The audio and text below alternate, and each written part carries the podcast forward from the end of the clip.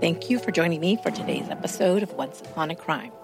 We're in the series Rocktober, where I share stories of rock and roll mayhem.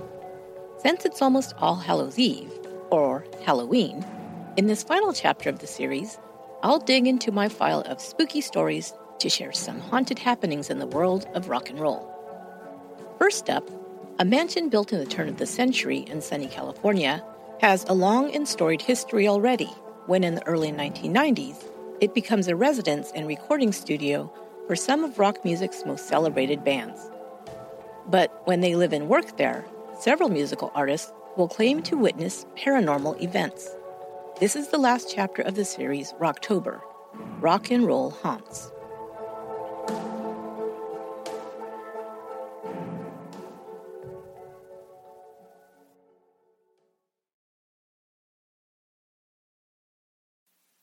Imagine you're taking a drive through Hollywood. Go ahead, put yourself in a convertible or whatever vehicle you'd like to imagine yourself driving on a nice sunny day in Southern California. You're driving down Hollywood Boulevard, passing gas stations, liquor stores, strip clubs, cafes, and every other type of business you typically encounter on a major thoroughfare. At each red light, and there are many, you gaze out at the people going about their day. Some walking with earbuds inserted, an attempt to isolate themselves in the middle of a crowded city, some waiting for buses, looking tired after a day of hard work, others sitting under umbrellas at corner coffee shops, happily texting or chatting away on cell phones. You reach the end of Hollywood Boulevard and make a right where the road takes you up a winding road into a hilly canyon. You are now on Laurel Canyon Boulevard, which will lead you up into the West Hollywood Hills.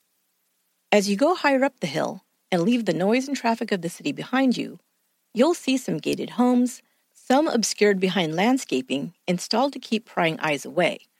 You see, Laurel Canyon has long been a preferred location for Hollywood's elite, studio heads and media executives and movie stars, to call home. Early film stars like Clara Bow, Boris Karloff, and Errol Flynn all had homes in Laurel Canyon. But it was in the nineteen sixties that the neighborhood became famous as the home of many rock musicians and artists. Frank Zappa, Jim Morrison, Joni Mitchell, Jimi Hendrix, John Mayall, Brian Wilson, and Neil Young all spent time as residents of Laurel Canyon. But there was at least one home in Laurel Canyon that became not just a residence for rock musicians, but also a place where many artists would go to create and record music. Ralph M. Walker built a Mediterranean-style villa in nineteen fifteen.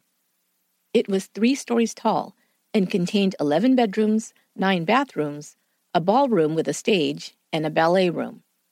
The address was twenty-three ninety-eight Laurel Canyon Boulevard, but the number would later be changed. Ralph Walker had a famous friend, the magician, or should I say illusionist, Harry Houdini. Some would later call the villa the Houdini Mansion, but Houdini never owned it and most likely never lived there. Instead, he rented a four-bedroom guest house across the street, also owned by Walker, at twenty-four thirty-five Laurel Canyon Boulevard. However, by most reports, Houdini used the pool at the main house to practice some of his underwater escapes. The property also had another interesting feature.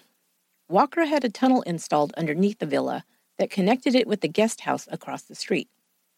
Later, after Houdini died in nineteen twenty-six, Bess, Houdini's wife, continued to live in the guest house. She would use these tunnels to escort her guests to the main house to conduct seances in an attempt to communicate with her late husband. Incidentally, Houdini died on Halloween, October thirty-first, nineteen twenty-six. Perhaps in her attempt to communicate with spirits, Bess opened up the way to other spirits that would later be said to haunt the property. But I'm getting ahead of myself. In nineteen thirty-five, the villa was sold to a real estate broker and had a number of interesting renters, including Joe Jeffers, a controversial and often jailed evangelist who came to town in nineteen forty-six. He rented the Los Angeles mansion and founded a church there, calling it the Kingdom of Yahweh. Neighbors soon began to complain of Jeffers and his disciples disturbing the peace at all hours, with his fiery sermons denouncing Hollywood's immorality and calling studio heads and others out by name, which is ironic considering that Jeffers himself had been charged with indecency in nineteen thirty-nine. Investigating the so-called prophet for fraud, cops had raided his Wilshire Avenue high-rise, where a party was in full swing, and caught him and his wife in, quote, exotic and illegal sexual acts, unquote. He was acquitted, but would later be arrested and jailed for car theft, emerging from prison in nineteen forty-six and forming the Kingdom of Yahweh. Kingdom members were reportedly fleeced for money, with some required to pay upwards of one hundred thousand dollars to live on the property. At least a dozen of his disciples would later sue him for fraud and misrepresentation. His parole would be later revoked, and Jeffers was returned to prison. The property was then purchased by Fanny A. Pearson, who intended to turn it into a girls' school. But in nineteen fifty-nine, the Great Laurel Canyon Fire tore through the canyon, burning down the villa and guest house, and the property was condemned. The ruins would finally be demolished in nineteen seventy. Pearson retained ownership of the property until nineteen eighty-nine, when at the age of seventy, she placed it on the market, selling it for two point five million dollars. Around this time, the rumor was repeated in the press that it had been owned by Harry Houdini, and at that time became incorrectly labeled the Houdini Mansion. But the guest house where Houdini resided, as far as I can tell, was never rebuilt. The house would be rebuilt as a Spanish-style villa and another address assigned to it. Fast forward to the nineteen nineties, and depending on when you grew up, you might consider the greatest time for rock music, at least in your opinion. Record producer Rick Rubin purchased the home, using it in part as a recording studio. Artists that recorded there include the Red Hot Chili Peppers, Marilyn Manson, Jay-Z, System of a Down, Linkin Park, and Slipknot. This is where the spooky stuff comes in, as I promised.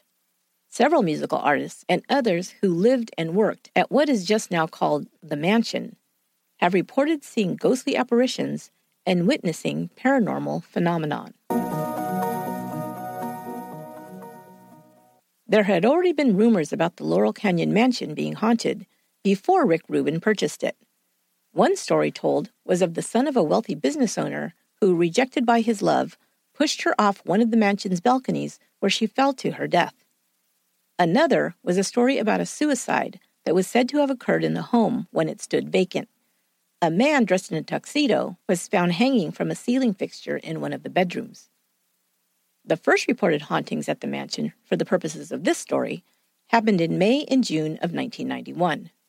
Rick Rubin was producing the Red Hot Chili Peppers' fifth studio album titled Blood, Sugar, Sex, Magic. It was their first album with Warner Brothers Records, and the first time they'd worked with Rubin.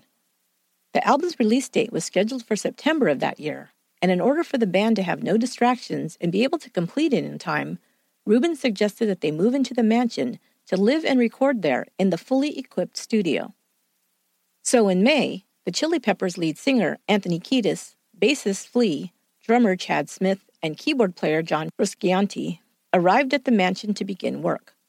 Only Chad Smith declined to stay at the house, traveling back and forth each day from his home by motorcycle. In total, the band would stay at the mansion for seven weeks. Without giving many details, the band members would admit that they believed the house was haunted. There were ghosts everywhere, Kiedis told Classic Rock magazine in two thousand sixteen. It was obvious to us there's a real world of spirits that people just aren't tuned into. We were accepting of the fact that we were living among them. We were there to make music and to coexist in what was more their house than ours, he told the reporter. They also provided proof of the spirits they say haunted the mansion. Photographs were taken of the band at the house to be used for the album artwork. In one photo, the band is grouped together, and behind them, an orb, or a circular floating object, is seen hovering behind them. The photo was used in the inner album cover. Apparently, the presence of these spirits did not bother the band, and they even returned to the mansion to record their ninth album, Stadium Arcadium, in two thousand six. A film was recorded during the Chili Peppers' stay at the mansion. In it, you can see the band record some of their best-known songs, Give It Away and Under the Bridge, and you can also see the property. Titled Funky Monks, the documentary was directed by Gavin Bowden and released in nineteen ninety-one. An uncut version can be found on YouTube. But it was a different experience for the next band that took up residency at the mansion. In two thousand three, the heavy metal band Slipknot moved in to begin recording Volume three, The Subliminal Verses. They had heard the rumors of the supposed hauntings, but were merely intrigued. Before long, they would come to realize that some real shit was going down at their new digs. Lead singer Corey Taylor was a believer in the paranormal from the time he had a terrifying experience at the age of nine in his hometown of Des Moines, Iowa. In his book, A Funny Thing Happened on the Way to Heaven, Taylor details the story of the time he and a group of friends went to a house that was rumored to be haunted, and which he alleges he came face-to-face with a supernatural entity. He then goes into his experience twenty years later when he spent seven months living in the Laurel Canyon mansion. "Oh, it's haunted," Taylor told blabbermouth dot com soon afterwards. "I've seen it and dealt with it for six months. I've got stories that would raise the hair on the back of your neck," he said then. But it wasn't until a decade later that he would be ready to share all the terrifying details in his book. It didn't take long after the band arrived at the mansion that strange things began to happen. The entire band hadn't even arrived yet when the first members, including Taylor, decided to explore the house. The massive home had about eleven bedrooms that were situated at the end of several wings in the home. Taylor said it was easy to get lost in the enormous home, and they were happily exploring it when they first arrived, until they reached the basement. There was a bedroom set up in the basement that was sparsely furnished. At the far wall of the room was another small room with a door that slid open to one side. Taylor opened it and peered inside. It was pitch black. There were no lights or windows, and he couldn't make out what the room was used for. Oddly, while it was a warm Los Angeles day and the air conditioning had not had time to cool the entire house since their arrival yet, they found that this one room was very cold. One of the other guys dared Taylor to step inside the room. He was game and stepped inside into the middle of the room, while someone closed the door behind him. It was just a fun game, he thought. He was not worried at all. And then suddenly, he had a feeling like something walked right through him. Like I described earlier, the room was in complete darkness, and Taylor hadn't seen anything, but the feeling chilled him to the bone. Then he felt like he was being pushed backwards. Now he felt as if his entire body was gripped by an icy entity. He reached for the door handle and ran out of the room and as fast as he could get back up the stairs, while his bandmates stared after him in surprise.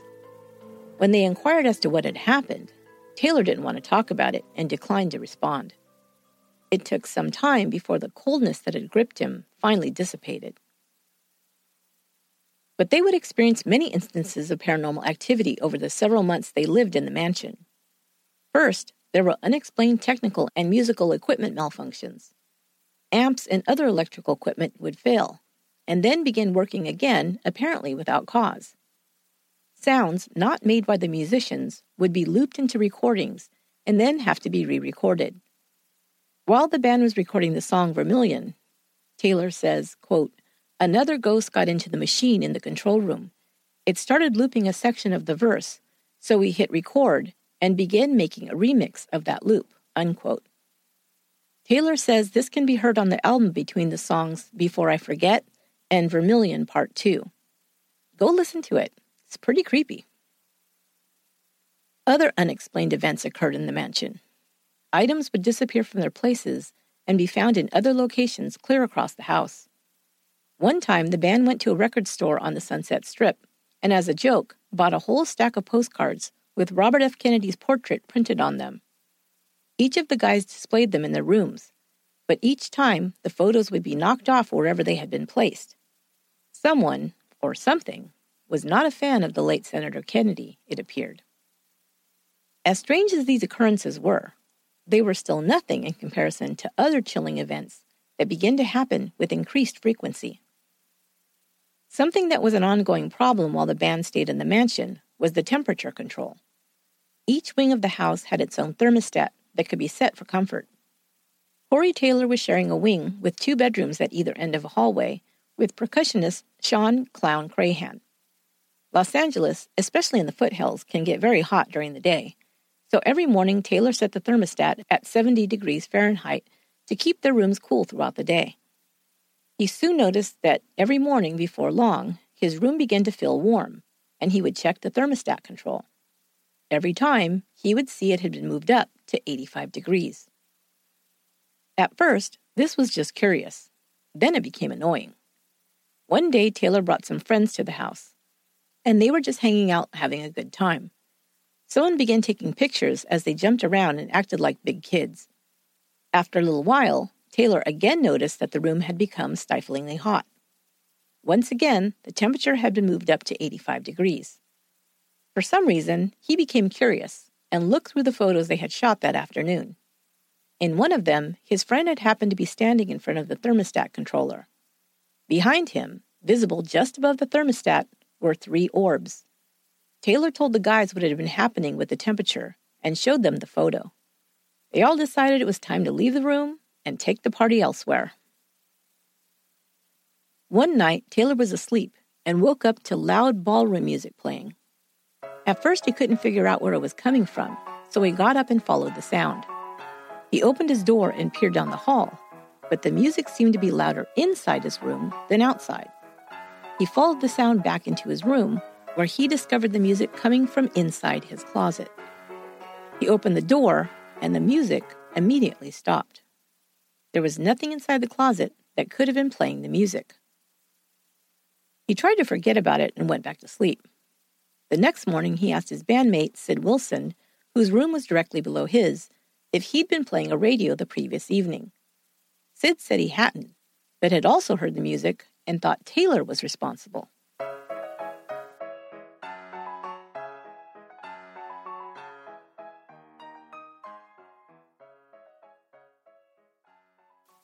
But strange things weren't just happening in Taylor's part of the house, and not all of the occurrences were as innocuous as phantom music or a slight rise in temperature.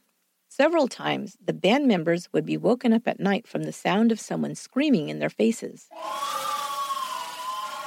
But when they opened their eyes, the screaming stopped, and there was no one in the room. Others would feel someone sitting down on their bed while they were lying in it, but again, no one was visible. Dogs that were staying on the property would go crazy, barking at things that were invisible as well. On one entire night, horrible sounds could be heard coming from the attic. It sounded like a murder was being committed, and the terrifying shrieks and violent blows curdled their blood all night long.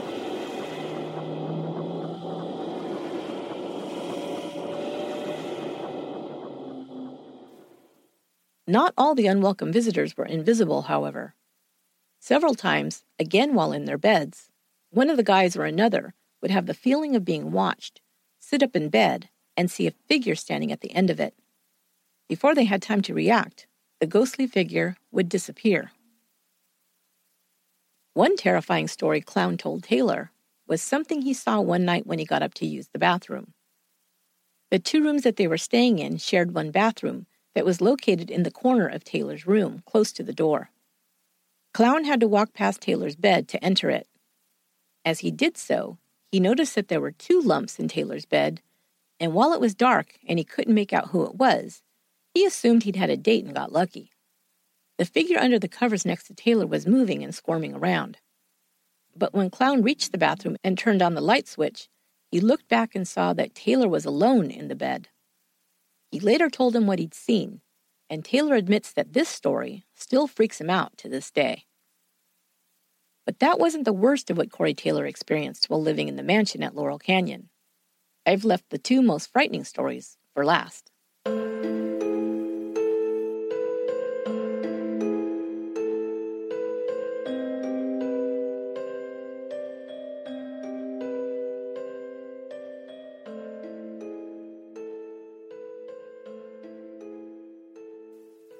One night, Corey Taylor was getting ready to shower and dress and head out to see what trouble he could get up to.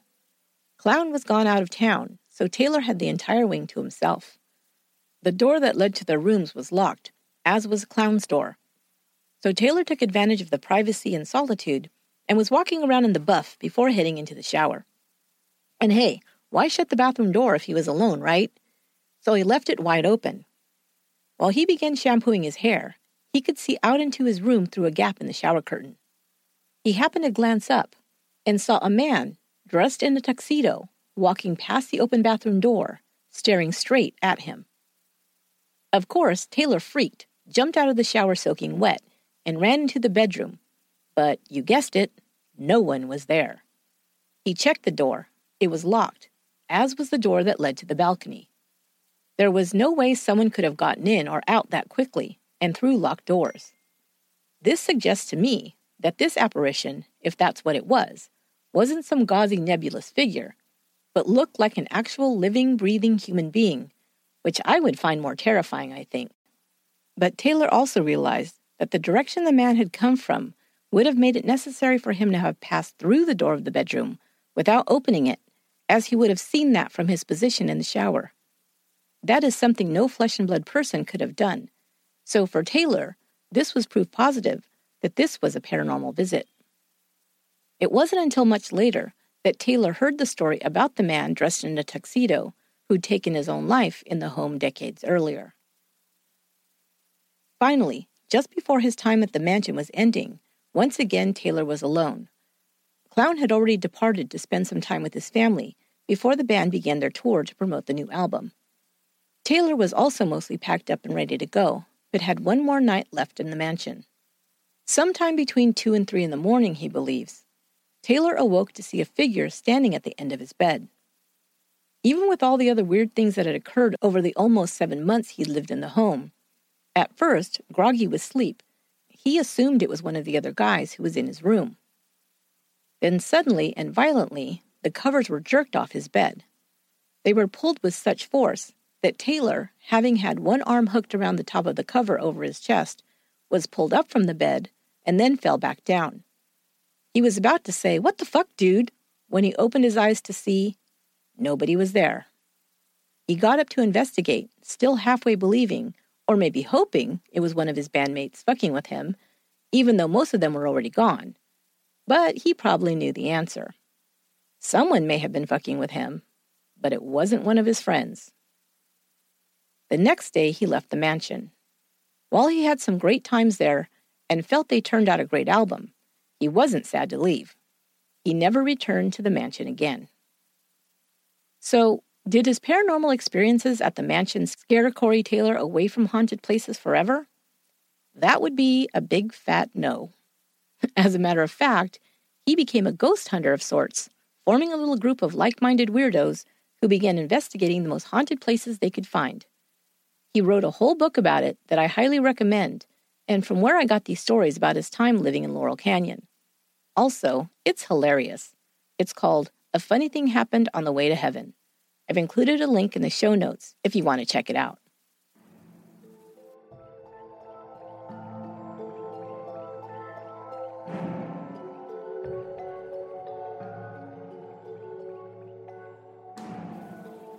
So, are you totally creeped out yet? No? Okay, here's a few more rock and roll haunts for you, brave souls. Actor Dan Aykroyd of Saturday Night Live and Ghostbuster fame, ironically, owned a forty-eight hundred square foot home on Woodrow Wilson Drive in Los Angeles. Aykroyd became convinced that the house was still being inhabited by the ghost of the singer Cass, Mama Cass Elliot, of the Mamas and the Papas. Aykroyd said that the ghost would move jewelry across the dresser and turn the Stairmaster on and off. Maybe she was intrigued by the exercise machine, as they probably weren't available before her death in nineteen seventy-four. He also said that the ghost once climbed into bed with him.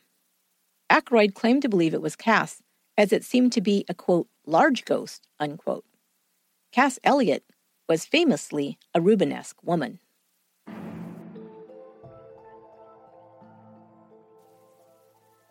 Bon Scott, lead singer of the band A C D C, died at the age of thirty-three of alcohol poisoning. A month after his death in March nineteen eighty, Brian Johnson was called to audition for A C D C. With the blessing of Bon's father, the band decided to try and continue, but a new lead singer had to be found. Johnson was on a short list of singers the band thought might fit their sound. The next month, he got a call that would change his life. He was the new lead singer for A C D C. The first album he would front was Hell's Bells, released just three months later. Brian Johnson said he was nervous at how he would be perceived by A C D C fans and if he could live up to the memory of Bon Scott. He says, quote, I thought, who am I to try to follow in the footsteps of this great poet? Because Bon really was kind of a poet, unquote. Johnson would later say that the night before he was to go into the studio to record Back in Black, he was sitting in his hotel room alone with these thoughts heavy on his mind. He would never say exactly what happened, but he did say that he experienced something that night that he couldn't explain, but it caused him to believe that he was doing the right thing and had received Bon Scott's blessing to take up his torch. And you know, Back in Black went on to become the fifth best-selling album of all time in the United States, selling over twenty-two million copies.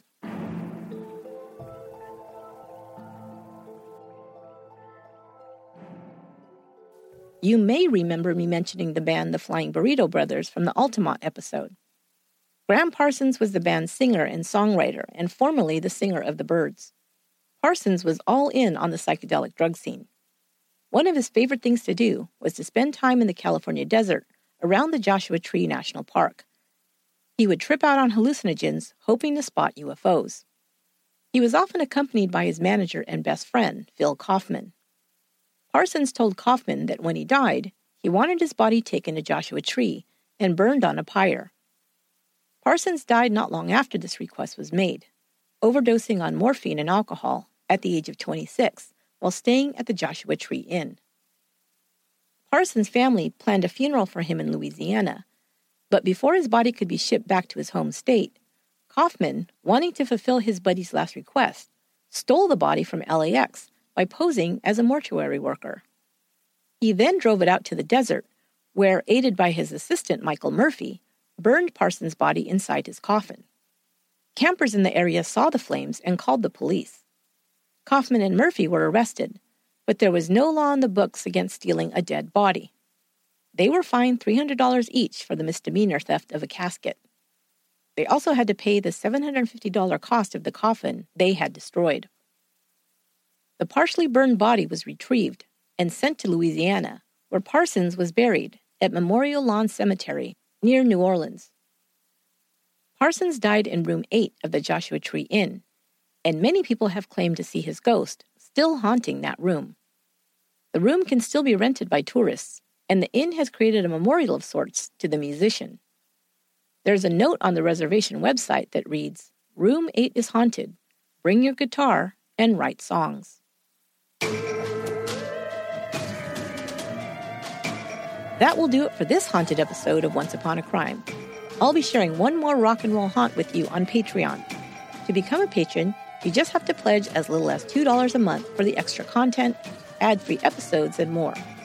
Go to patreon.com slash onceuponacrime to sign up. I hope you all have a wonderful Halloween, and whatever you plan to do, have fun and be safe. Once Upon a Crime is written, produced, and edited by me, Esther Ludlow. Until next time, be good to one another.